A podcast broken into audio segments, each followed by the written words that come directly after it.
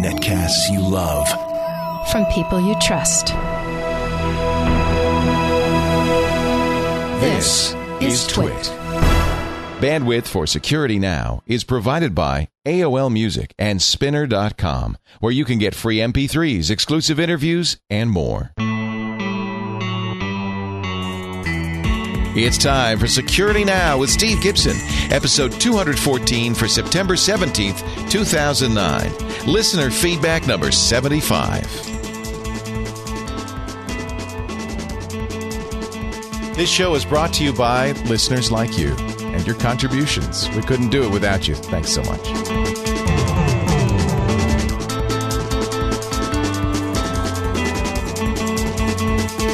It's time for Security Now, the show that covers all things secure, privacy, computers, the internet, all of that stuff. And our guru of security is here in his locked down fortress somewhere in Southern California, Mr. Steve Gibson of the Gibson Research Corporation. Yes, Leo. It's great to be back with you again, as always. Good to see you. I love, for those of you watching uh, the video portion of our show, you'll see Steve's t shirt. He bought the t shirt he talked about a couple of weeks ago.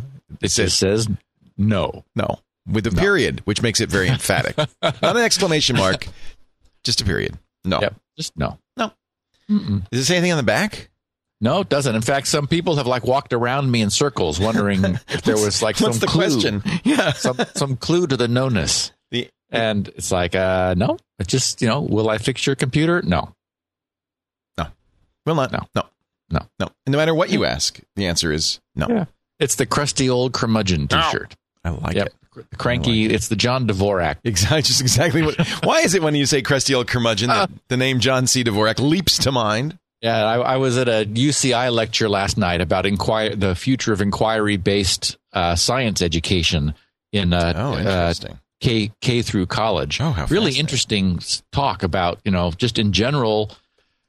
Unfortunately, that this country is uh, sort of has an anti-science orientation now, where it's I, I don't know if it's that back in the fifties scientists overpromised things. I think that that people want easy answers for complex problems, and complex problems often don't have easy answers.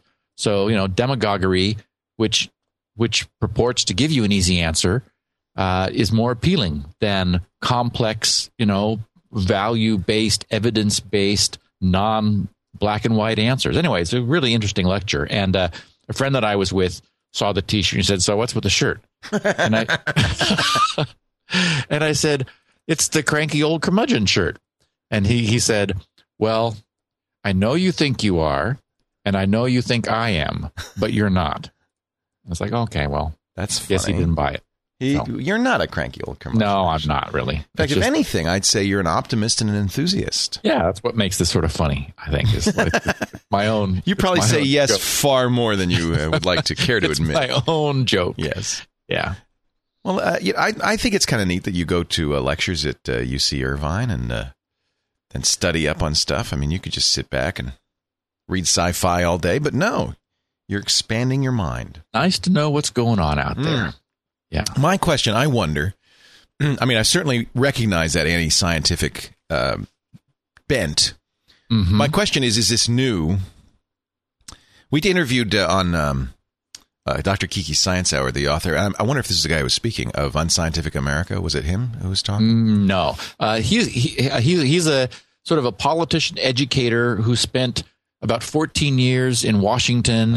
I mean, he and he is a scientist. At one point in the Q and A afterwards, someone asked him something, and his immediate response was, um, "Well, I'm not aware of that. Do you have? Is there any evidence to Oh, substantiate that. that? That's a you good know, it- question. oh, it was wonderful. It was like you know, yeah, and I, fran- frankly, I mean, he had no patience for talk radio and talking heads arguing it e- w- w- with each other. He, I mean, he really saw sort of. It, he just came back. He explained that two days ago he'd been in China Hmm. and he was meeting with some of the top um, political management people in China, and in, in on the topic of health and health care, one of them said that um, that they weren't really sure what was going to work, but they were doing something one way over in this province and a different way Yeah. over in that province. They experiment. They that's really ex- interesting how they work there.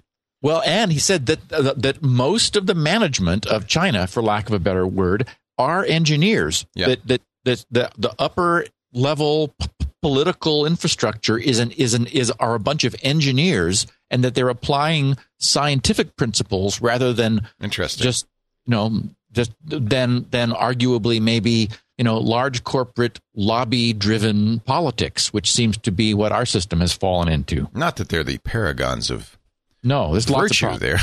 But, problems too uh, just don't be an ethnic minority. Everything's fine. But uh, I do have to say that it's a very big country, and I, I don't know how one manages a country of 1.3 billion people spread over that kind of landmass. Anyway, it's a very difficult thing to uh, even contemplate, especially with a planned economy. Must be very, Yeah. very difficult. Uh, but but I just think of and I think back to the 20s when you had people like Aimee Semple McPherson. We had these radio demagogues. Uh, it's not. It's not. It's kind of seems to be a strain in American in American life. well um, one of the points that he The made Scopes really trial.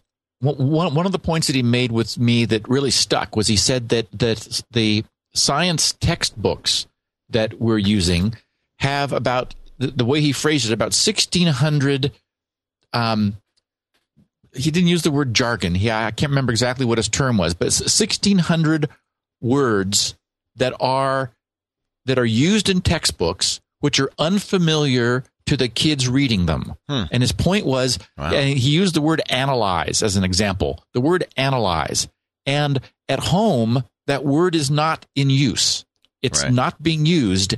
And so what's happening is kids are opening these textbooks, which were written by, you know, well meaning, educating authors.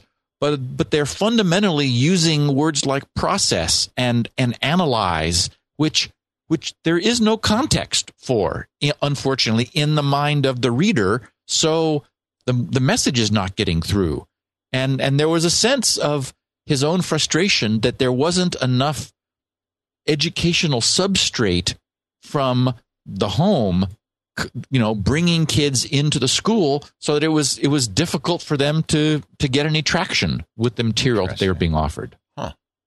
so you know sort of this concern about the dumbing down of the Right. of the populace Well, certainly always something to pay attention to. That's for and not a problem we have here with our listeners. No, in fact, this show is challenging for almost everybody who listens, but uh, that's you know your brain will grow if you listen. So today's a Q&A day.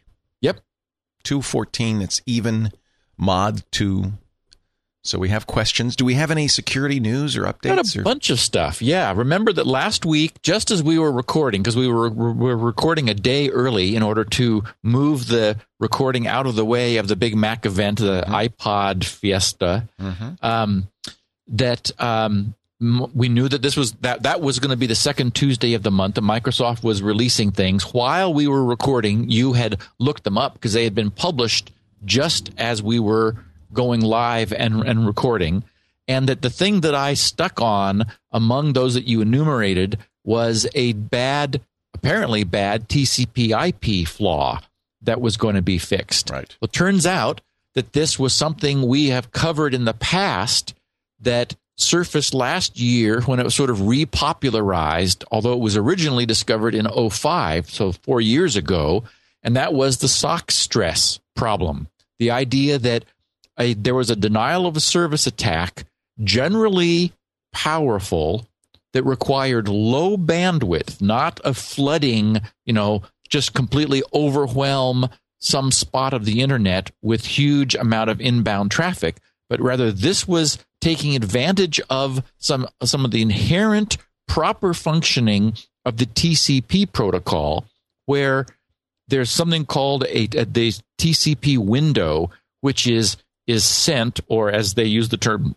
advertised, um, whenever w- one end is acknowledging the receipt of data to the other, there's this TCP window which says, oh, and by the way, this is how much buffer space I currently have that allows you, that allows the other end to asynchronously send ahead. That is, it's one of the ways that TCP so gracefully and nicely deals with the the delay of packet traveling across the internet. If if it was necessary for each end to acknowledge the receipt of every single packet, then the round trip time would limit the amount of of data, the rate of data that you could send. Because if, if one one end sent a packet and then waited for confirmation of its receipt, then that would obviously be a big problem. So the designers under who understood this, this whole notion of you know packets moving from router to router between endpoints, they said, okay, we need a way of allowing us to send ahead to to to like know how much we can send and not need everything acknowledged, not need to wait for this round trip time from from from our uh, the destination and back to the source. So they created this notion of a window where the the recipient is constantly saying, "Okay, here's how much buffer space I've got." So when so the way it works is it's it's a guarantee of how much can be sent at the time that that that that window is received by the sender, the sender looks and says, "Oh, okay, good. He's you know the uh, the other end is claiming that he's got 16k, so I can send. I know I can send at least that much safely without there being any problem." Well, what happens is if the if the other end says, "Oh, hold on a second, I have no space. I, I I'm full right now," then the sender is blocked from sending anything. And then if if no additional change occurs, the sender will will periodically send a what's called a, a, a window probe, send an acknowledgement to traffic that's already been received, and that induces the other end to acknowledge that, and in the process get an update on the window status, hopefully finding that some new buffer space has been made available. So this is fundamental to the way TCP has always worked. And it's something that just sort of wasn't really on anyone's radar until um, we, you know, th- this notion, it was really just sort of a repopularization of an old problem, the, the whole Sockstress that we talked about about a year ago. So it turns out that that's what Microsoft just fixed. And they didn't fix it on their older OSs. Their claim is that the stack, the TCP/IP protocol stack, as you know the term is used, um, in Windows 2000 is too old. It doesn't have the the required flexibility, and in fact, that's also the case, I believe, on XP. So it, it's not until Windows 2003, Vista, 2008 Server, and Windows 7 that they've got whatever it is that they're that they're doing in those stacks. My sense is that Microsoft just figured, well, it's old. You know, here we are in in in 2009. We're not going to worry about 2000 anymore. Um, and so they they did not fix that. There is no fix for that. In order to fix it, you would need some sort of third party firewall box or something on the outside of the server, essentially being a prophylactic to protect the server against this kind of attack. Mm-hmm. So Microsoft fixed it. Cisco also fixed it, and um, there are. It, this is a, this is still an outstanding problem, and that until I mean, it, it's tricky to deal with because you need some sort of sort of an overseer because it's legal for the other end to say I've got no buffer space. So you just can't drop a connection that says that. You need to detect that there's malicious intent which you would detect by by a success a succession of connections from the same IP, all saying that they've got no buffer space. And at some point, in a sort of an overseer mode, you'd look at, at, at all of the connections you had coming into your server and say, wait a minute, something looks fishy here.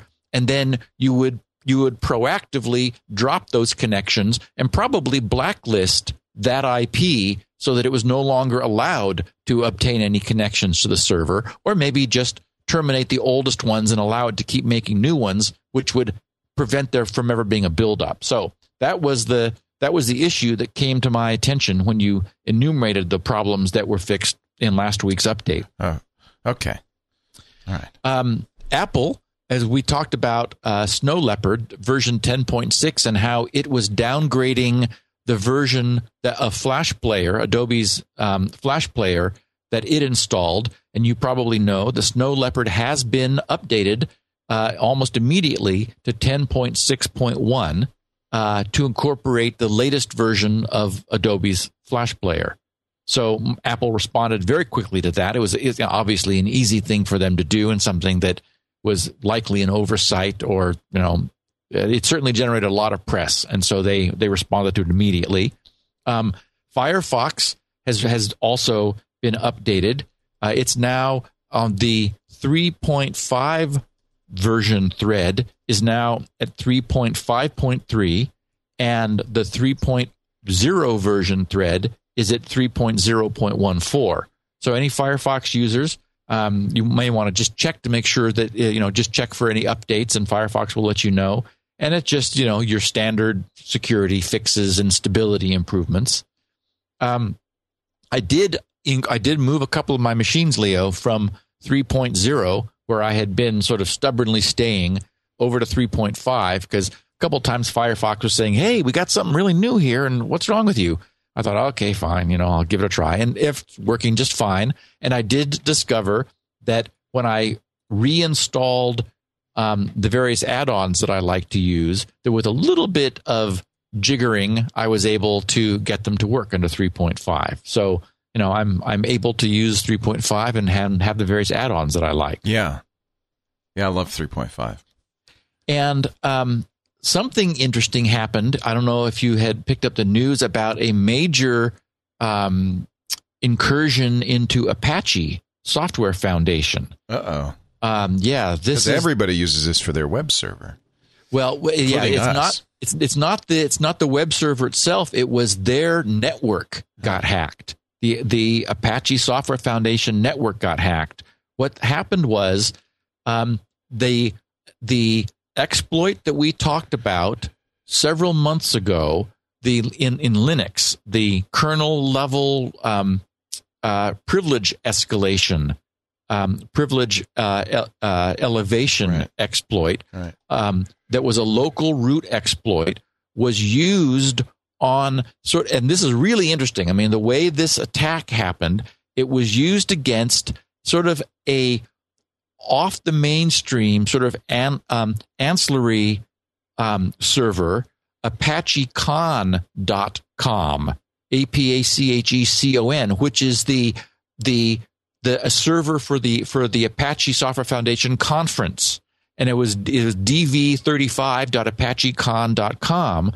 That was running an unpatched version of the Cent OS, Linux CENT OS, which still had that vulnerability oh, that had hmm. never been patched. So, so some bad guys were able to get into that. They fully compromised the machine, got root, destroyed the logs, which meant that that for the Apache guys, figuring out what had happened exactly was challenging.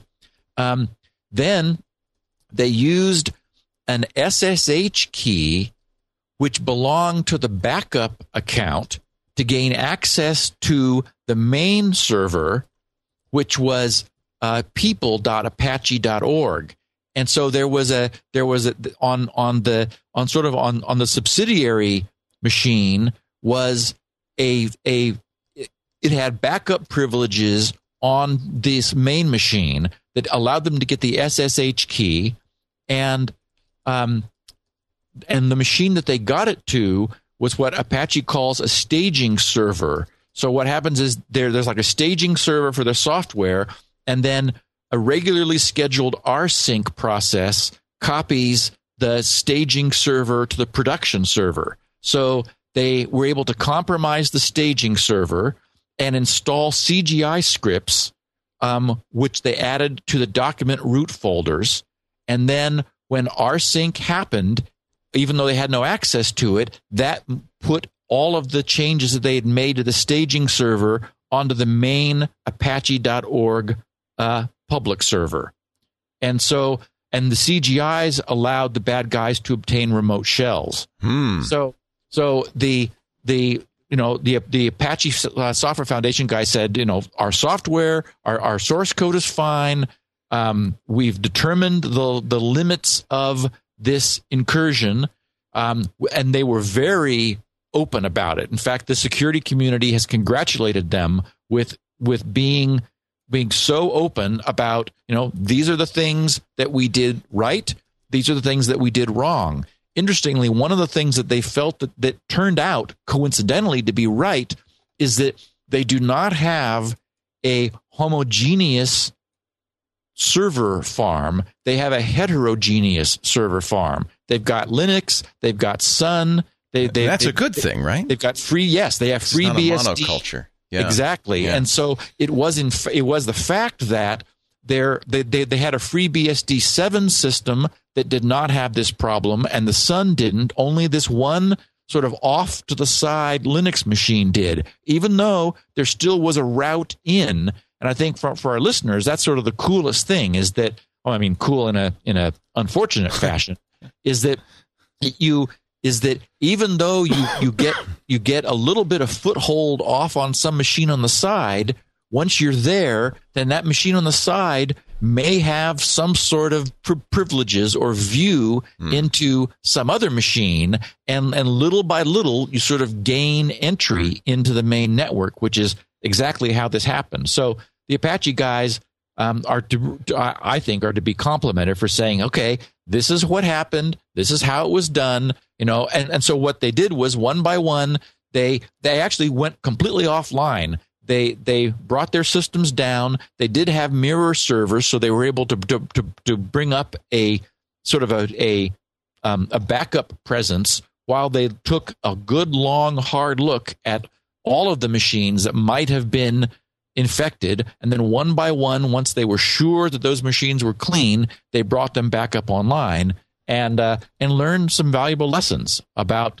um, about how to be better safe um, in the event that one machine in their network gets compromised and to for example um, they use these CGI scripts to dynamically generate the web pages that people visit and what they found in looking closely was that they had this the exec CGI enabled globally, even though it was not being used globally. And had, for example, it only been enabled where it was needed, this exploit would not have been possible. So That's so a they- that's a common error on a lot of uh, web servers, actually. Yeah. Yeah. Again, it's it it's you know it's sort of it's a little bit like the old approach of that firewalls took of being open and then selectively closing problems instead of the other way, which you know the the modern approach is you close everything and then you selectively open only those services and ports that you know you need. So um, I thought that was interesting. Also, um, the New York Times got hit with a JavaScript based scareware attack. Yeah, I saw this. Oof. Yep. Um, and it's interesting because it's it's a problem that again was foreseeable. Um, the New York Times, like many other websites, are serving ads from a third party server. We've talked about this often. It's it's the way the way cookies are used to track people is you know if the the much maligned DoubleClick.net company are are a an active server of ads. Well, if if bad guys are allowed to submit ads to third parties, those then get served to some public server. And unfortunately, it's possible to have scripting in in an ad of all things.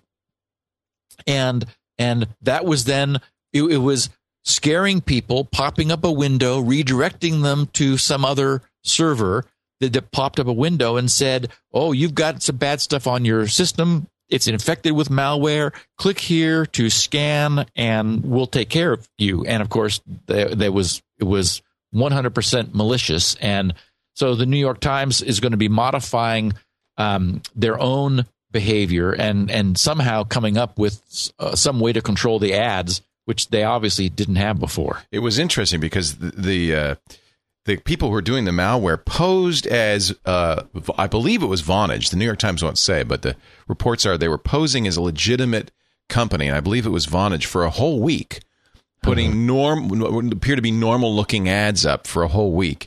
Oh, And to sort of establish a, establish Exactly. a baseline. So they were paying good money out for for ads to for something they didn't even own, And then on the then the weekend hits when I guess they figure, well, nobody it'd be less oversight on the weekend. Ah, That's when yeah. they stuck it in.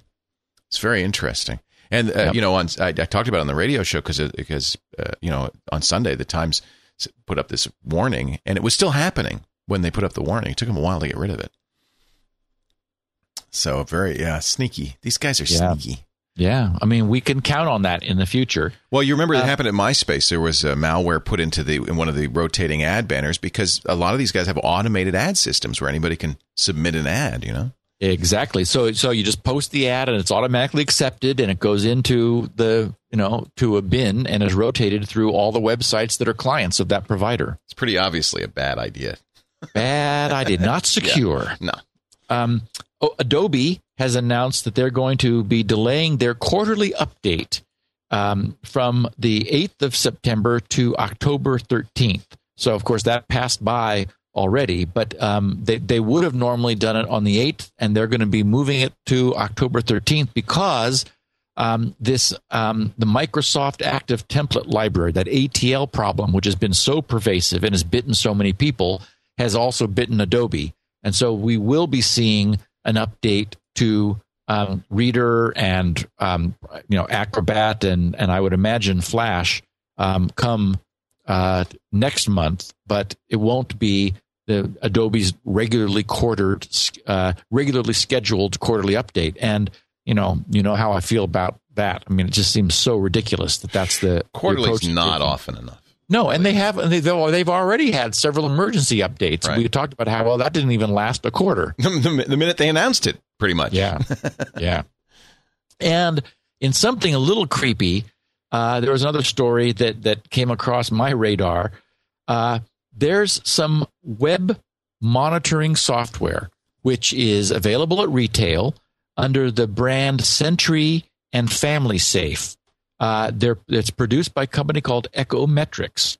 Uh, Deborah Yao, reporting for the Associated Press, learned that this company who makes this, you know, consumer retail web monitoring software is reading the private chats of the children that are being filtered by this Terrible. Yahoo, MSN, AOL, and other services, and and selling the information from that to third parties.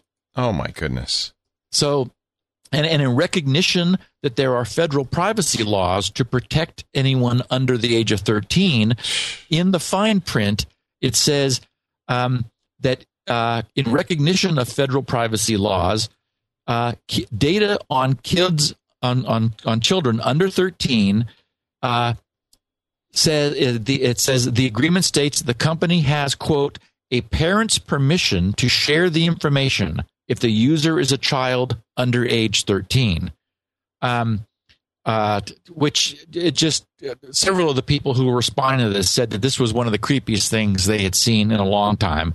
And there is no mention of this in the licensing agreement.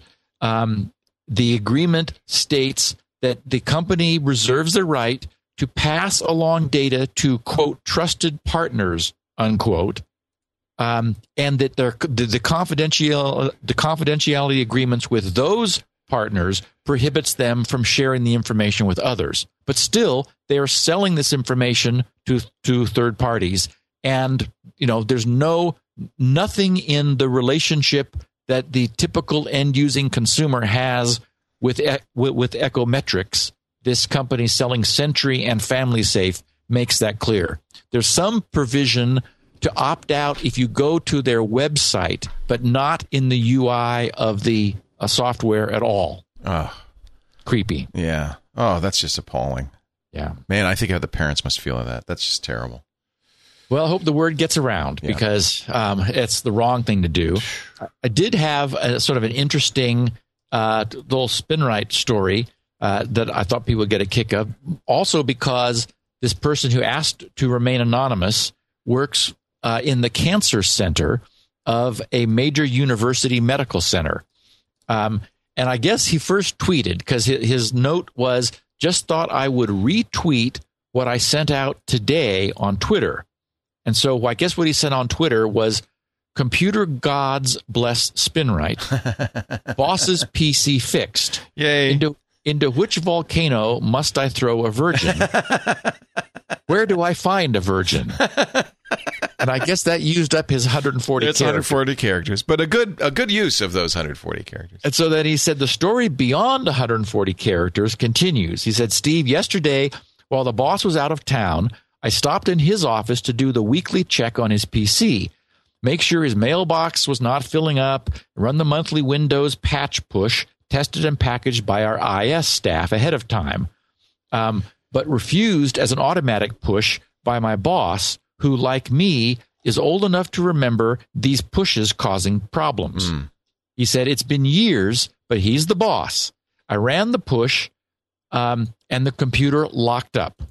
Doing a control alt delete forced a reboot and it went into blue screen of death. Oy. And so he says, A plus certified I may be. My main job is systems management, not PC maintenance. And more to the point, especially not on my boss's PC. He keeps all his documents and stuff on the hard drive and says, Prenz, he is old and remembers cer- Hey, I resent that. he is old and remembers server crashes too. Apparently, where he lost all the stuff that he had on I server. remember that too. yeah, I remember that. I remember service crashes. And he says, more terrifyingly, I realized he had turned off the remote backup I had installed Oh. for him, Oh, apparently because it slows down his PC. oh. I called in the institutional techs, but none of their full time professional diagnostic repair tools and tricks could get around the blue screen of death. We also did all the standard ones last known good boot and last known good configuration, and could not even reinstall the OS because it would not recognize the existing XP Service Pack 3. Hmm. We are a quote, reimage first, ask questions later shop here, except in cases. Which is like- probably a good policy, except Yeah. for data. except exactly exactly except and he, and he says except in cases like this so this was not surprising Yeah. to my relief we were able to slave the drive to another machine so i was able to get his data onto another hard drive. To be fair to microsoft he also noted that some of the motherboard's capacitors looked bad and that might have been the real source of the problem. It looks it sounds like he changed tense there on me but anyway so he said either way i still faced having my boss come home the next day with no pc i got out a laptop and began very roughly configuring it for him knowing it would lack most of his specialized software but as the tech finished his last effort i remembered the copy of SpinRite i had purchased for myself he says, I've used it one time when it was unable to help a very dead drive and another time when it saved the day, but mainly use it for my home preventative maintenance. It was time to go home the end of the day, so I popped in my copy of SpinRite and left it saying it was going to take seven hours to run. I went home worrying if I was going to have a job the next day. Oh, boy. Set set my alarm early Oh, to, beat, guy. to beat the boss in to oh. work Oh. and literally dreamed about the problem several times. Oh. All that he said, parens, all the dreams could be called nightmares. When I arrived, SpinRite said that it had completed. There was one unrecoverable sector. I booted and was amazed to see everything back to normal and running. Needless to say, due to the leaky capacitors, I am trying to get him a new PC before anything else happens, and I am backing up until it is safely installed. And then what I love was his final little note. He said, remember that he works for a cancer center in a major university medical center. He said, P.S. Everyone here is as crazy about vitamin D as you are. And then he said, Really? withhold, and then he said, withhold name if used, please. I wonder So- why. Do they make vitamin D, do you think? No, because it's such a strong anti-cancer agent. Oh, and they're can- anti, of course. They're a, they're a cancer, cancer center. center. Yeah. Yep. So they know. That's very interesting. By the way, uh, uh, we've been looking at the ratings, and the ratings for that vitamin D episode were about, let's see, uh, they're almost double. so I don't know whether I what I suspect has happened is that people who listen to Security Now on a regular basis shared it with people who don't listen to Security Now, but might be interested in vitamin D because Well- it just the numbers on that thing were through the roof. You know, Leo, I, I we both thought I was a little crazed when I did the Q and A the week after, all about vitamin D. But it was I was in this sort of this fog because I got an unbelievable amount of Yeah. feedback. Yeah, I mean, were, it was you- just yeah, you were on the right track. it was crazy. Yeah. how- you know. So I mean, it's and- not and I- something we want to do every. no. We're- it's not a vitamin show, but at the same time, I think you know everybody trusts you. They know that you're very level-headed. You're not a fattist, and uh, and you do the research. So when you were saying all this stuff, I think people shared that. They must have like crazy. Yeah. Well, I, I know I, I had hoped to bring the same level of, you know, uh, scientific pursuit to Oh, it that I. Yeah. that I normally exercise exercise in my own life. And anyway, so it was valuable, and I was really glad we did it. Well done.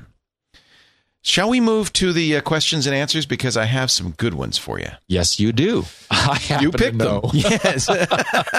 no surprise to you, Mr. Gibson. Um, starting with question one an anonymous GSM provider, mm, Uh-huh. phone company in, uh, in the UK and England. We did an episode, of course, last week on GSM cracking. He respond, he or she responded, "Hi, Steve. I just listened to your podcast on GSM cracking. I work for a 3G operator, and we are very underscored, capitalized, and bolded, aware and wary of the issues with GSM's 2G vulnerabilities. I thought your assessment was mostly fair. So here are a couple of additional points. Data GPRS, the packet radio service that kind of predates 3G data, doesn't Right. use A5 slash 1, or as they say in the UK, A5 stroke 1. It uses GEA stroke 1. And yes, this is similar instruction to A5 stroke 1, but this would require a different rainbow table computation. Still vulnerable to rainbow tables, I guess.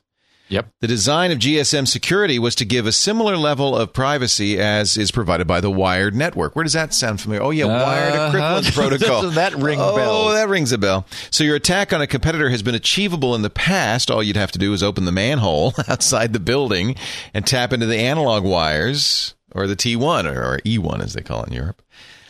Okay. Okay. That's, you know, they're, they, they're setting a standard, a low standard, admittedly, but they're setting a standard. Fixing the problem. GSM was designed with the ability to add new algorithms, so a total of seven algorithms are possible. About three years ago, the GSM Association published A5 Stroke 3 and has been moving this forward, albeit at a frustratingly slow pace. In our defense, it's hard to get 400 plus operators and many phone manufacturers to spend money on some theoretical threat. That's that's reasonable. That's really what's difficult about all of this is legacy hardware. We even I think addressed that.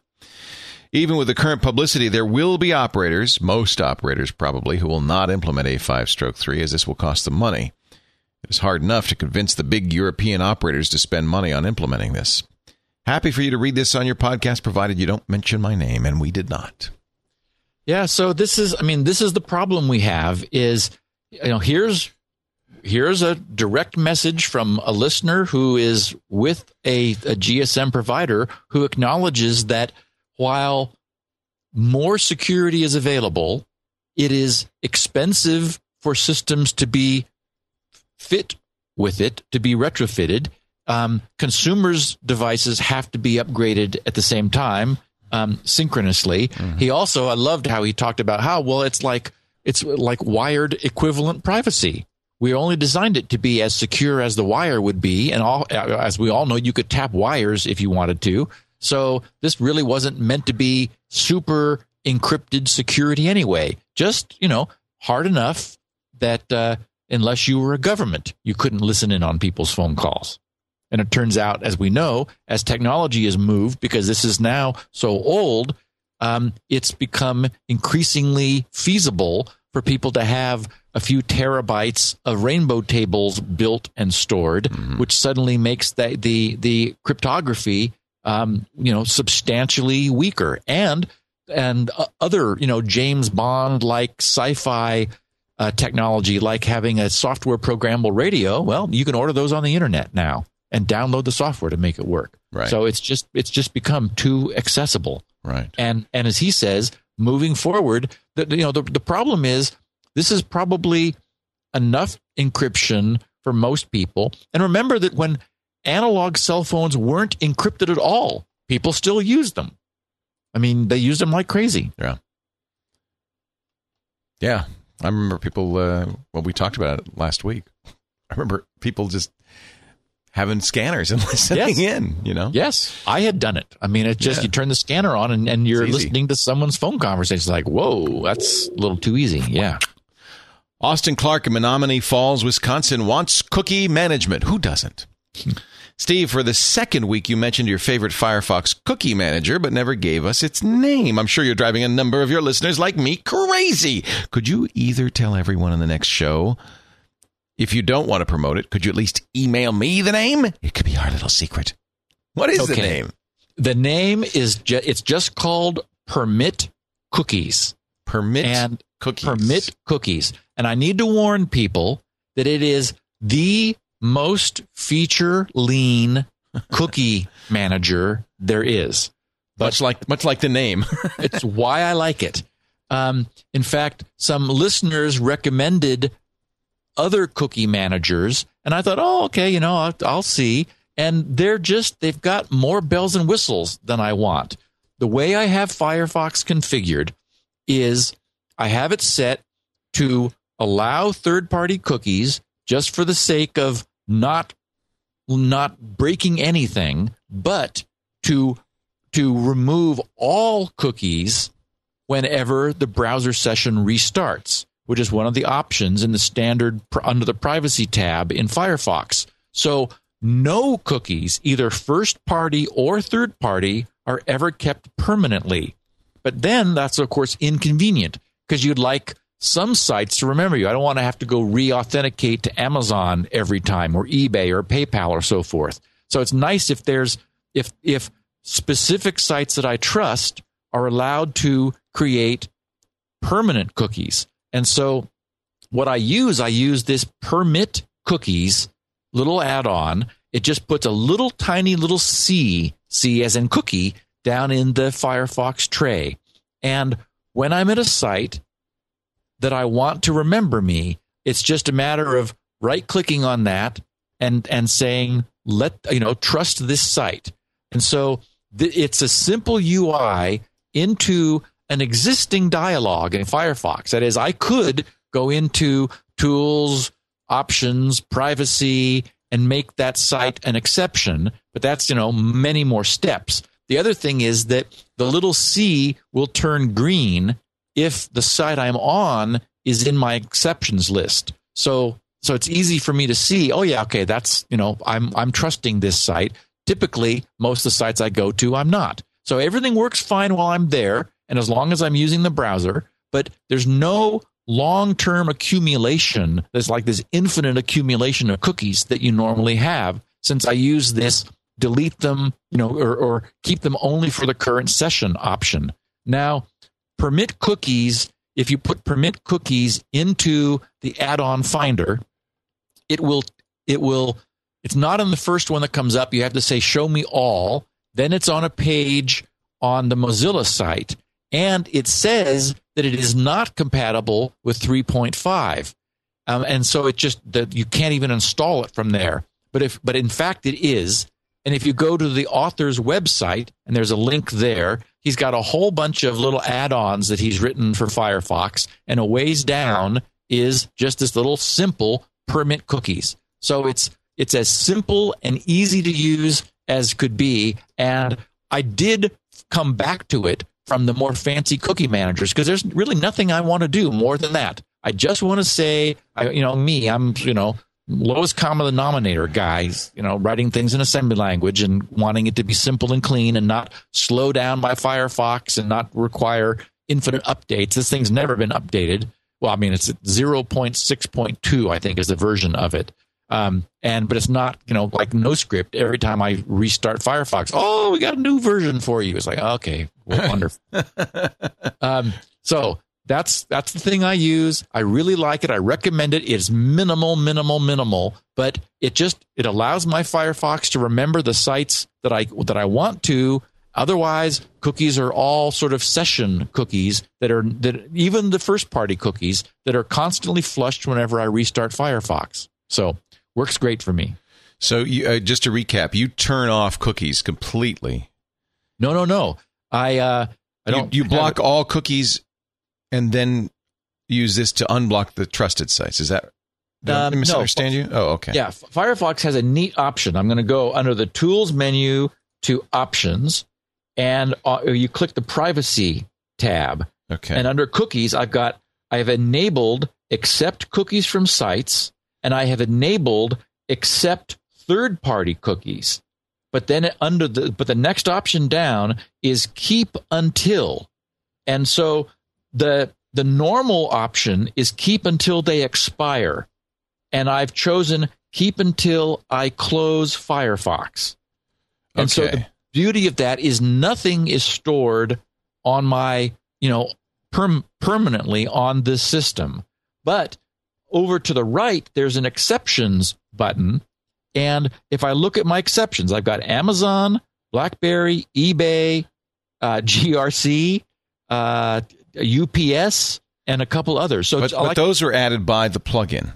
Yes. Got now it. you you can add them manually if you didn't want to use the little plug-in, but Right. it takes just more steps. Does, And so the, the- plugin explains this, how to do this. I mean, this is the way you're supposed to do it. Uh, no, that's why I, well, good. I'll put I this in the show notes in that case. the plugin is so generic. All Right. the plugin does is simply allow you see it knows what site you're on, so you're just able to say block or allow the Right. current site.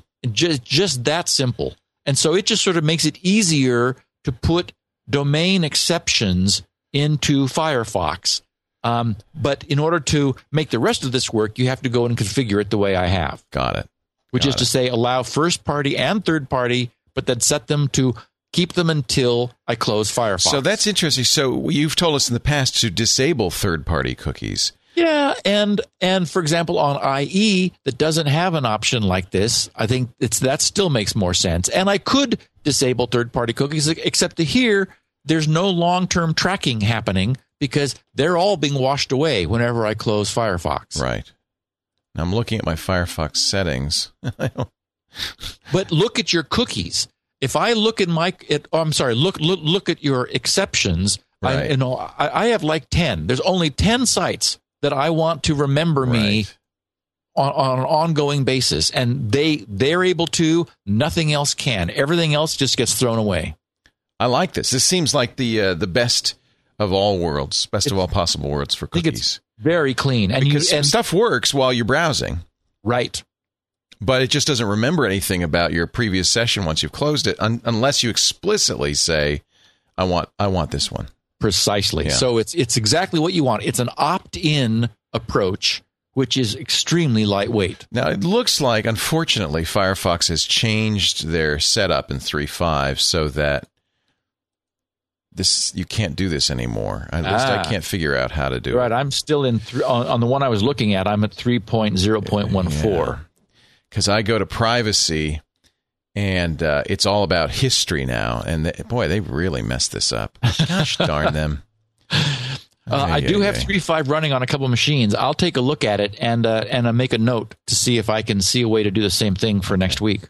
And I'll put this in the show notes. Uh, we'll put this in the wiki. And as always, what we do, uh, this is a new thing that we do, is I have a FriendFeed room that I start for every show. It's uh, on friendfeed.com slash twit dash conversations. And as we talk, I put links in here so that I have I have links. So if you want, na- you know, you're listening live and you want to get that information, it's there. Uh, but we'll also take that information and then put it into the the uh, we'll put it into the um, wiki, and I'm sure you'll put it in your show notes as well, so people can get the show notes at grc.com as well. Okay, moving right along. Mateus Del Bianco in Brazil wonders about GSM cloning. Hi, Steve. Listening to the podcast, the last episode on GSM cracking, got me wondering how easy how easy is it to clone someone someone's cell phone over the air? Now, cell phone cloning was a technique used for a long time. Uh, pre, I don't know if it was pre GSM, but as a way to kind of you know steal their phone. In effect, I can accept that GSM is secure, and I don't mind someone listening to my conversations, but I do mind if someone can use my line. Is is GSM cloning possible? What about if uh, someone has physical access to the SIM card? How hard is it to obtain that 128 bit pre shared key you talked about? All good questions. Well, um, I didn't. Uh, the reason I wanted to um, to share Mateus's question is it is absolutely one of the consequences of the cracking of GSM is the ability to clone. Um, it was given in several of the examples of the papers that I read uh, when I was doing the research on this. Um, if you have physical access to the SIM card, it's relatively trivial using current technology to crack the algorithm. There's something, it's called COMP 128, which is the authentication algorithm, which by default has been used by most providers. It was given as an example in the original GSM spec. And while not everyone has to use it, that's what everyone has ended up using because it was just sort of here, here's an example of an authentication uh, algorithm that you can use with GSM. And everyone said, oh, okay, fine, we'll use it. The problem is it's very old and it has been badly cracked by cryptographers who understand the weakness of it. So it is it is absolutely possible for somebody with a radio to basically ping somebody's phone to to and they don't even know who they are. So you would like for example, you're in a coffee shop and this person with a laptop and a strange looking antenna and a little box to the side of their laptop has a has a strange grin on their face because they're pretending to be cell towers oh, to boy. every phone within range and are able to to ping the phone and acquire the shared secret that is that 128 bit key um, that the subscriber has locked up in their SIM card, and after that, be able to impersonate wow. that person's wow. phone. Wow! So it's absolutely it's it is one of the consequences of this this cracking that we're talking about. Wow! And to go back, thanks to our chat room, to go back to our um, our question about uh, oh, Firefox, Firefox, it turns out that if you go to the privacy section, it, it, it looks like it's a very simple section. Firefox will remember history, never remember history, and then there's a use custom settings for history that gives you access to all of those previous settings that we've seen before, except cookies from site, except third party cookies, and then you just change this keep until to I close Firefox, and that's all you Beautiful. have to do. Yeah. And then there's also a clear history when Firefox closes, but I that's kind of separate from from cookies, right? Yes. So we don't have to worry about that. Thank you to the chat room once again. They they're good. They're and, real uh, j- and just to reiterate, although nowhere does it say, even on the author's site, that permit cookies does run under 3.5, I am running it under 3.5, and it works beautifully. Great. So it just there's no problem with it. Excellent. Um, moving to question four, Dax Mars, which is a great name. It sounds like a science fiction name. Uh, visiting Earth via Second Life. I guess he is a science fiction name. Quick question Would I be insane to try running my own web server for my website? Cash is short. My hosting is up for renewal. My ISP's personal web space is very limited and not very reliable. And I'd rather spend the money elsewhere. I'm thinking Windows 2000 or XP on an old PC with Apache for Windows. What do you think, Steve? I thought this was a really great question because it it it incorporates this this issue of whether things have just become so crazy on the internet that it is impossible for just a private citizen, an individual, uh, who doesn't have a huge IT staff and security people and all of the paraphernalia that a you know any large organization will that wants to have an internet presence. Is it possible for just a random guy to set up a website and, and have it be practical? And obviously, he's asking us because because security of that is right. an issue, right? And it really is a good question.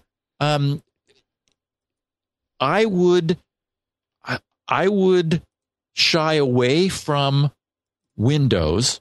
That is, he's suggesting Win2K or XP on an old PC using Apache for Windows. If I were doing this, I would use the securest version of Unix available. I would use NetBSD or FreeBSD, and you can run Apache on that. It's there's a little bit of a learning curve, but either of those runs beautifully on the oldest PC you can find.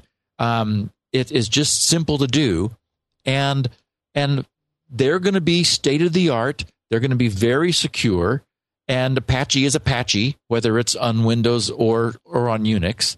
Um, it's uh, if you also install the SMB uh, support under Unix, then it's very easy to look at your file system over on the Unix machine from within the Windows browser. That is, you're able to to it's just a, a another machine on your Windows network where you're able to open it up and look at it. It's the way I manage my Unix machines, is they have SMB running on them, um, and that allows me to see the entire drive, just like I'm, you know, like using um, file and printer sharing, where I'm I'm looking at other drives on my own internal network. I'm looking at Unix that way, and of course we configure Unix with text files, so it's it's very simple and practical.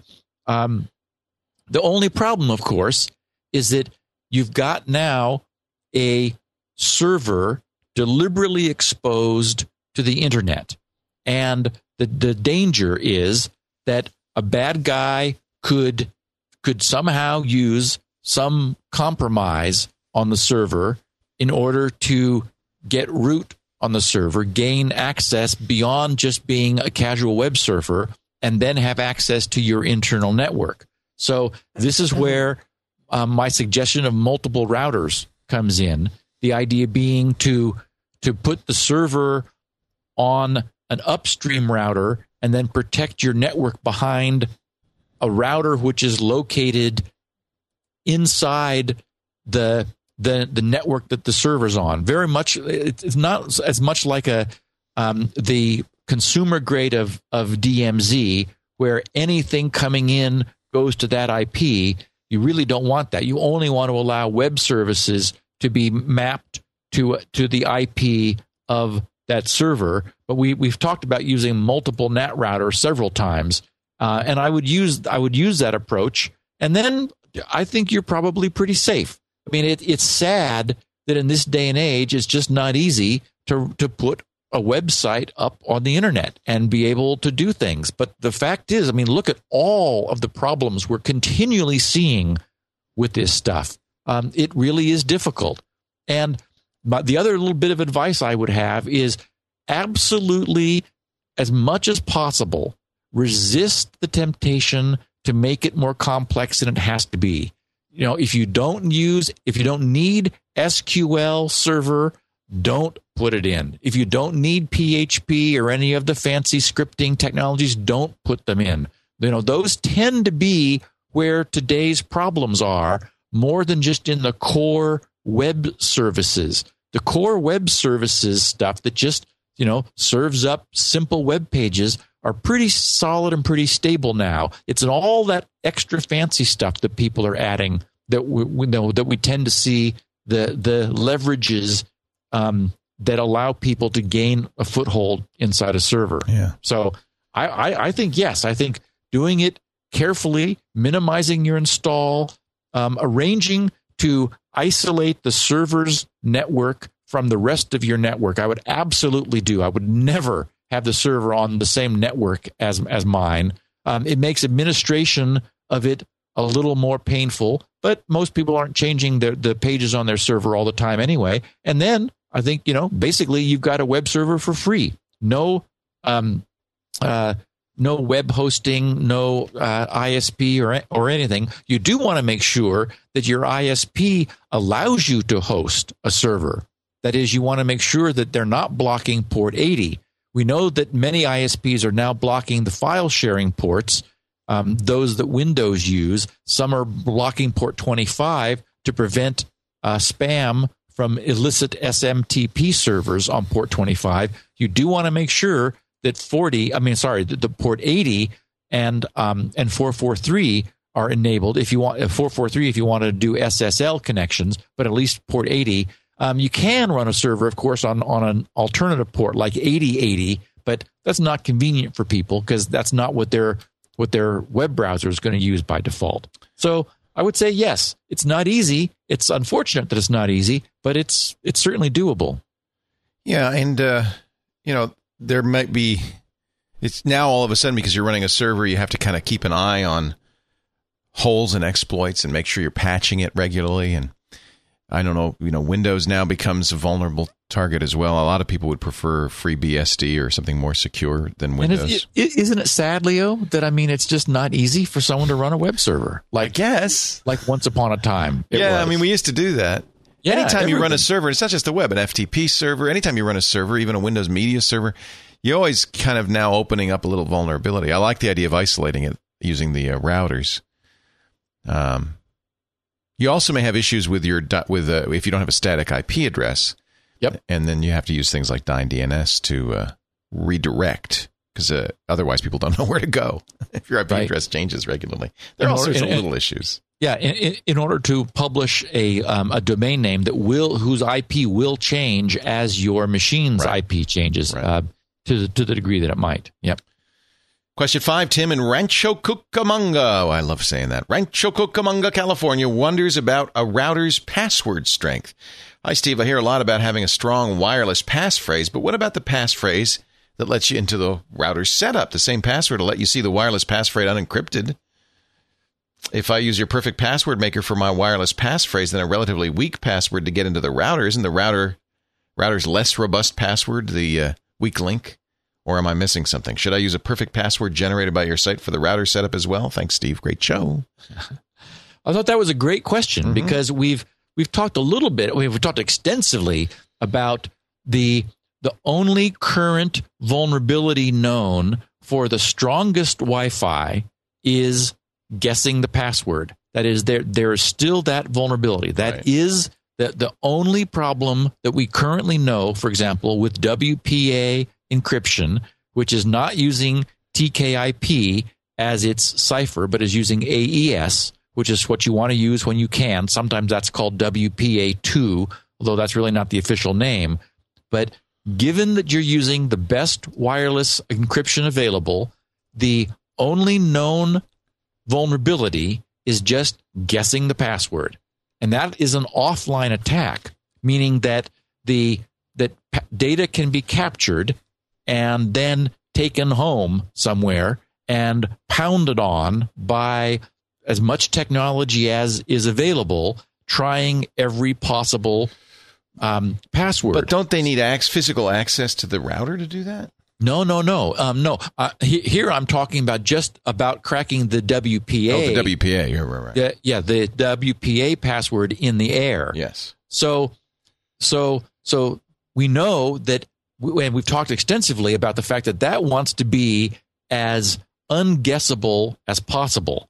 So, so Tim's exactly right that if you had an if you had an attack on the router's password, that is the the the administration password, username and password for the router, then um, then if that were dramatically weaker and if you had access to it, and that's the point you were making, Leo, then there'd be a problem. So, so we know there's the issue of WAN side management. And one of the first things you want to do is make sure that your router is not manageable from the WAN, from the wide area network, that is from the outside, from the internet. Um, I don't think to, in this day and age there are still routers that ship with that enabled by default. I sure hope not. Um, it's it's just incredibly um, worrisome uh, and, and insecure to expose the management interface even behind a username and password. I just I just can't think of a, of a good reason to do it unless you really really need to administer routers remotely over the internet. In which case, there it's extremely important that you use a, a strong username and password because nothing is restricting someone from just sitting on that connection and guessing username and password day in and day out until um, you know hopefully they're, they're never able to guess it but when they do they'd be able to log in. Now in in but in assuming that website management is not enabled then the only vulnerability would be somehow accessing the what is now typically a web browser interface from inside the LAN, which is the point you're making, Leo, is, you know, how would a bad guy get onto the LAN? And, and, and the good news is, unless there's malicious software running on a machine, it's probably not possible. You've got the, you know, you've got the catch 22 of the wireless aspect of getting on the LAN, which is if you had, if you could, if you had the wireless password, then that would get you on the LAN, giving you an opportunity to break the router's administration password, but it's it's assuming a strong Wi-Fi password. You don't have that password until you break the router's administrative password that, as Tim said, would give you in the clear access to the routers to, to, to the Wi-Fi password. So, um, so the danger, and this is something we have talked about before, is like, for example, leaving the router's admin passwords alone. We now know there's malware that you can get on your system that is smart enough they, that they contain all the username right. and passwords for all the routers out there and it will attempt to log into your router explicitly for this purpose in this case it's not trying to steal your your Wi-Fi password. Normally, it's trying to access your router in order to open ports in order to allow remote access in, into your network. So, so it's we know that it's important that you change your admin and username away from the manufacturer's default because there's definitely malware roaming around the world that knows if it can get into your computer, it would love to take over your router. And and that's that's the first step to doing so. So Tim's right. It's it's it's not a huge problem because it's not something anyone no, one has access to your to your admin username and password given that you've got WAN access turned off, the wide area network access turned off. Um, so they, they don't have access to your network as long as your Wi-Fi password is good, and we're presuming it's good, and that we're that we're looking for the weakest link. But um, uh, I w- it's certainly worth making it as robust as you can. And, you know, certainly use another one of the, the, the perfect passwords from GRC. That's, you know, it's going to give you complete pseudo random protection. I've seen a number of uh, routers that have, uh, this is what they call it, WAN administration turned on by default, which oh, is shocking. No kidding. Yeah. Yeah. Uh, and, and wow. it, we talked before, and I think I talked about this on the radio show a lot about the the you know the things that you need to do when you get a new router. Change the default name, change the default password, turn off WAN administration, oh, turn off universal plug and play. Yes. Um, and I think those are the oh, and turn on if it's wireless, turn on WPA two. Yes, those are the five things, and you're secure. But you got to if it's on by default. Ooh, yeah, you, you, you just cannot take it home and plug it in. And it's very distressing, Leo, if there are still routers that have WAN admin on. I mean, nobody needs it. Right. Sure. Maybe there are applications where, you know, some, um, you know, uh, Soho uh, IT admin wants to manage the routers of a few friends or something, but your typical end user is you know plugging in a router to have the right. features of the router inside their LAN. Never do they need to get to it from the outside. Right. right. Yeah, it's crazy. But as you know, this was this comes from the day when they would turn everything on so that they wouldn't get any support calls. Yep. And now, fortunately, I think most of the new routers are really being very smart and careful about telling people this is what you need to do, walking them through it. Um, they've changed their defaults, and I think that's all good. I noticed yes. the ident port, for instance, is is then this is thanks to you and shields up. Shields up really by default pressure turn on off. Yes. Yeah, yeah. Chris in Iron Mountain, Michigan, brings you the. Wait a minute. Nope. I don't want to jump ahead. We got a New Zealand question. Gary McClary. Then I'll get to Chris. In Oamaru or Wamaru, New Zealand, a Kiwi wonders about proxy servers. Hi, Stephen Leo. Greetings from New Zealand. You're probably saying, where the heck is New Zealand? No. In fact, I, I, we all know where New Zealand is ever since The Lord of the Rings. I run the school library as well as help look after the servers, desktops, and teacher laptops. Never a dull moment. Everyone accesses the internet via an external proxy server. I think that's a good thing to do. Some of the students use other online proxy servers to access sites that have been blocked. Shame on you. Uh huh. But of course, it's a high school, and high school kids know how to do this. They're going to find a way. Certain sites are blocked to provide a certain level of protection. My question is can the use of these other proxy servers allow viruses, trojans, and other bad stuff onto our servers? Or do the proxy servers simply mask the address of the sites the students are trying to access? Can our computers be compromised by the use of these proxy servers? Now, that's a great question. Love your podcast. Been listening for years, always learning heaps from them. Keep up the good work. I'd like to know the answer to this. Yeah. The, okay. So a proxy server, as we know, is sort of a way station. Instead of the client going directly out to a remote web server, the clients within such networks are configured to use a an intermediary server, a so-called proxy server, so that the client makes its connection, its TCP connection to that proxy server, and then submits its request to the proxy server, which then turns around and it generates the request outside to the the internet at large. And the process is pretty quick it's it's not something which um, uh, for which there's lots of overhead. It's a little more overhead than not using one. The the one tip I, I've never mentioned this before, but but Internet Explorer defaults to to looking for a proxy server whenever you start it up. And whenever I go to someone's machine who's using IE and I launch it, and it like sits there for a while, I think, oh, they they haven't turned that off. And it's easy to change the configuration if you're you know, most typical end users in homes uh, and small offices um, are not using proxy servers. Yet IE has it turned on by default. It does proxy server automatic proxy server discovery, Huh. which stalls It's slow. Yeah. it's- every time you start IE, that. if you if that's turned on. So as just a tip to our listeners, anyone still using IE, and I hope there's only maybe one or two of you that you haven't been listening to the podcast that long, because even I have finally switched over to Firefox. Um, IE can be made much faster to start up if you just go down in the internet connections dialog and turn off automatically look for proxy servers and from then on it's just way faster to get yourself going with IE.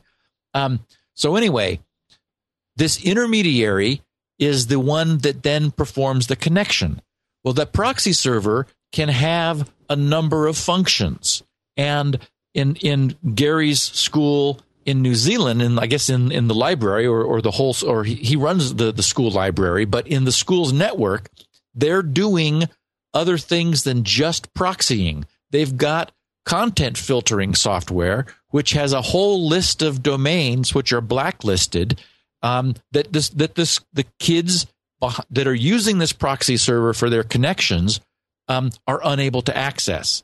And you know, corporations certainly do this. Also, they may just block off, for example, all the social networking sites because their employees are spending too much time during the day poking around in in Facebook and MySpace and tweet and Twitter and who knows, who knows what. No, that's exactly what they block uh, at my kids' school Facebook, Twitter, all that stuff. Yeah. Yep. They don't want to mess it around. And so another thing that such servers could do is and, and may do is malware protection. Right. They may perform some level of malware filtering. You know, um, we, we talked about the Astaro security gateway for years here, and one of the features it offered was that that it would be automatically synchronized by Astaro and it, it would filter things coming and going so that your whole network behind there was was was protected. So similarly, the, it might well be that the school's proxy server is offering protection from malware and trojans, as Gary asks. However, if the students are being clever and not using the school's proxy server, but but reconfiguring their clients to use some different proxy server, as I understand it, he's saying, can the use of these other proxy servers allow viruses, trojans, and other bad stuff to get into our network? And the answer is yes, because there isn't anything about the proxy server that performs any kind by by by definition any kind of filtering. It's additional features of a proxy server that may be doing that. The school's main proxy server, the authorized one, may be doing that. It may be, though, that other proxy servers would not be. So it's definitely something to, to keep in mind. If the kids are getting around the security and sort of the formal channel for accessing the net, it may be that they're getting around more than just the school's filtering. They may be getting around the school's AV technology, which which could represent a problem for the school. Interesting. My uh, the software that they use at my kids' school, I know because I've tried to get around it because I'm the, on the campus and I want to tweet.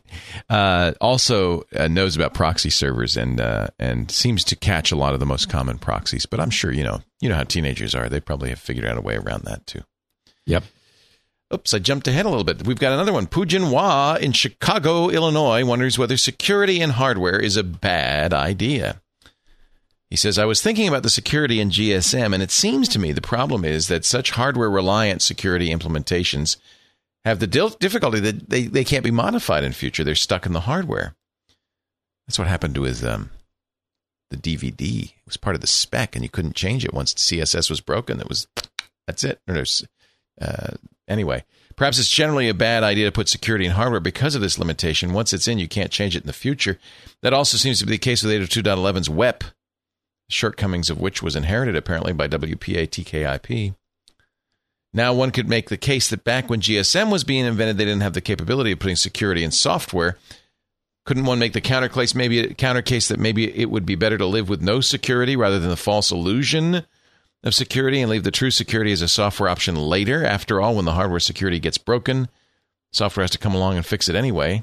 Your thoughts, Steve? Is hardware based security for long term standards products gently generally too risky?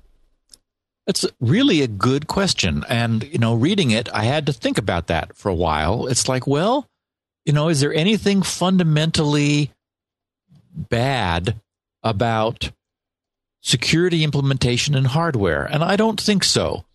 It's it's probably the case that hardware at any given point in time, hardware offers greater security than software in two ways. Um, it is generally much faster to implement security algorithms in hardware. That is, you can take an algorithm that's in software and you can cast it into gates, um, which running at the speed of of light, you know, at electricity, can much more quickly process the the a, a fixed algorithm than software, which is inherently flexible. You know, the power of software is it's soft uh, the power of hardware is that it can be very much faster. So for for it, for, for a given algorithm, putting that into hardware allows it to be far faster, or it'll allow you to have a much more powerful algorithm at the same speed, thus more potentially more security.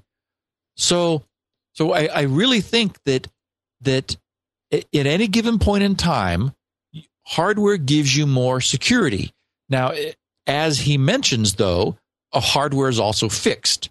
That is, the you know the the gain that you got by locking it into hardware is is its speed. Also note that it also makes it unchangeable, which is a good thing for security.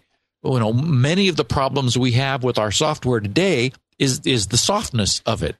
If if we had um, if we had technology that was that was locked in place, um, then for, you know, for example, email uh, clients and web browsers that were in ROM and and could not be modified, then they would be arguably be much more secure than what we have now, where they're inherently infectable. So, so you know, thinking about this, I don't really, I, I don't see a tremendous benefit for keeping things in software because again exactly as he suggests if we had that as a requirement because we would lose the performance edge of hardware then we would we would have no security at all during that intervening time. Whereas the, the, the extra leverage the extra speed and power that hardware gives us allows us to have security where we otherwise would not.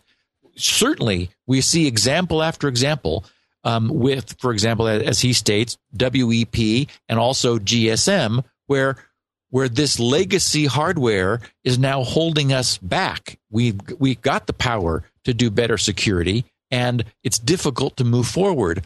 But uh, I guess the the flip side would be not having any security at all during that time, and I don't think that's I think that's worse as opposed to being better. Yeah. Eh, you know, and often you have a combination of hardware and software, or I mean, there's ways to patch it. The X, original Xbox was a, had a, had hardware security built into it. Was cracked almost immediately by Bunnie Huang at MIT, and then uh, I think Microsoft uses a learning tool. And Xbox 360 has I don't think has been cracked. I don't think there are mod chips for it. So they learned what not to do, and uh, it's hardware secure. Most hardware devices have hardware security, right? Y- yes. And I think that at this point, you know, I mean, sure, once upon a time, 20 years ago, we didn't really have a mature understanding of crypto. Right. We didn't we didn't have algorithms. We were using pseudo random bit streams and XORing them. And now we have this rich understanding of how that's bad and why that's bad. So I think those are legacy problems that have been solved. And we're now at the point where we've got sufficient technology and speed that it's really no longer an issue. Yeah. We don't have to choose. We, we've got algorithms that are strong enough, whether we implement them in hardware or software, to, you know, carry us hundreds of years into the future. Good. Yay. I guess. Uh, our last question is actually our tip of the week, our way cool tip of the week. Oh, yeah. Way cool. This is Chris in Iron Mountain, Michigan with the way cool tip of the week. It's called, uh, he calls it a cool Google feature, Safe Browsing Diagnostic Report. Steve, I was uh, doing some unusual Google searching when I stumbled across a really cool page, maybe feature on Google. It's called Google Safe Browsing Diagnostic Page. I have no idea how to access it through Google's own site but I've been actively using the site through a direct link, which is a little long, but I'm going to give it to you anyway, and we'll put it. Yes, you have notes. to, Leo. This is so cool. Our our listeners are going to go nuts over this. It's google.com slash safe browsing. That's all one word, lowercase, slash diagnostic question mark site equals, and then you put the URL. You don't put the HTTP, just the URL. So he gives us an example google.com slash safe browsing slash diagnostic question mark site equals grc.com. And uh, it brings up a malware diagnostic report of the site referencing the last 90 days. So when he did your site, he said it's currently not listed as being suspicious, and of the 10 pages it tested on your site, zero pages resulted in malicious software being downloaded and installed without user consent. On sites that do have malicious content, I wonder what the New York Times site says right now. I, I put it in and it found it. Oh, interesting. Yes. And uh, you're clean you're clean and Bitgravity is not. Really? Yeah, this is just too cool, Leo. On sites that do have malicious content, it'll give statistics as to what type of malicious software it found and how many there were of each type. Because Google has to index these sites all the time. Yeah, so, so it's if, looking. If there's malware, it'll it'll see it. For example, if I were to check out tripod.com, I get the results of the 6,400 pages we tested on the site over the past 90 days. 224 pages resulted in malicious software being downloaded and installed without user consent. Malicious software includes 227 Trojans, 187 scripting exploits, 61 exploits. Successful infection resulted in an average of one new process on the target machine. Wow. He says, I hope uh-huh. this is something new and unknown to you. I've not heard of this particular page before, but I have seen the warning screens Google pops up every now and then if you're trying to get to a potentially dangerous site that pops up on a Google search. Both Microsoft and Google maintain databases of malware sites. I guess this is coming from that. Yes, and uh, again, I our listeners are going to go nuts uh, you know, it's just google.com slash safe browsing slash diagnostic question mark site equals and then the domain name. This is so cool. And I put in the New York Times and it found malware on the New York Times. It found, I put in Bitgravity just kind of, you know, out of nowhere. And it's like, whoops, there have been some problems there. Google has found mal- malicious content And this there. comes from sites being compromised, whether there's a server error or uh, really anything. It's it's Google's search engines pulled pages and looked for malicious content for whatever reason in an ad, um, in you know, in, in in a blog that had been inserted through cross-site scripting. I mean, whatever the source, the idea being that the, if a user's browser went there, the user would be in trouble. wow. And this is just it's so neat to stick just try out all my sites in there. I want to make sure I'm not. Wow. Yeah. Yeah, and and again, New York Times came up. I think it found one problem there, and it found a few on bit gravity, and so it maintains a, a 90 day history and shows you the statistics for the last 90 days. And I this qualifies as a cool tip, a way cool tip of the week. So cool. I'm going through all my sites right now. Let's see what Twitter, uh, just out of curiosity, Oh, good. twitter.com. Uh, of the 3,885 pages we tested, zero pages resulted in malicious software. Wow. And malicious software has never been found. That's pretty good. Try Facebook. Oh, yeah. Uh, Facebook. I know. Well, I don't know. Uh, one time, Facebook. Uh, one page resulted in malicious software.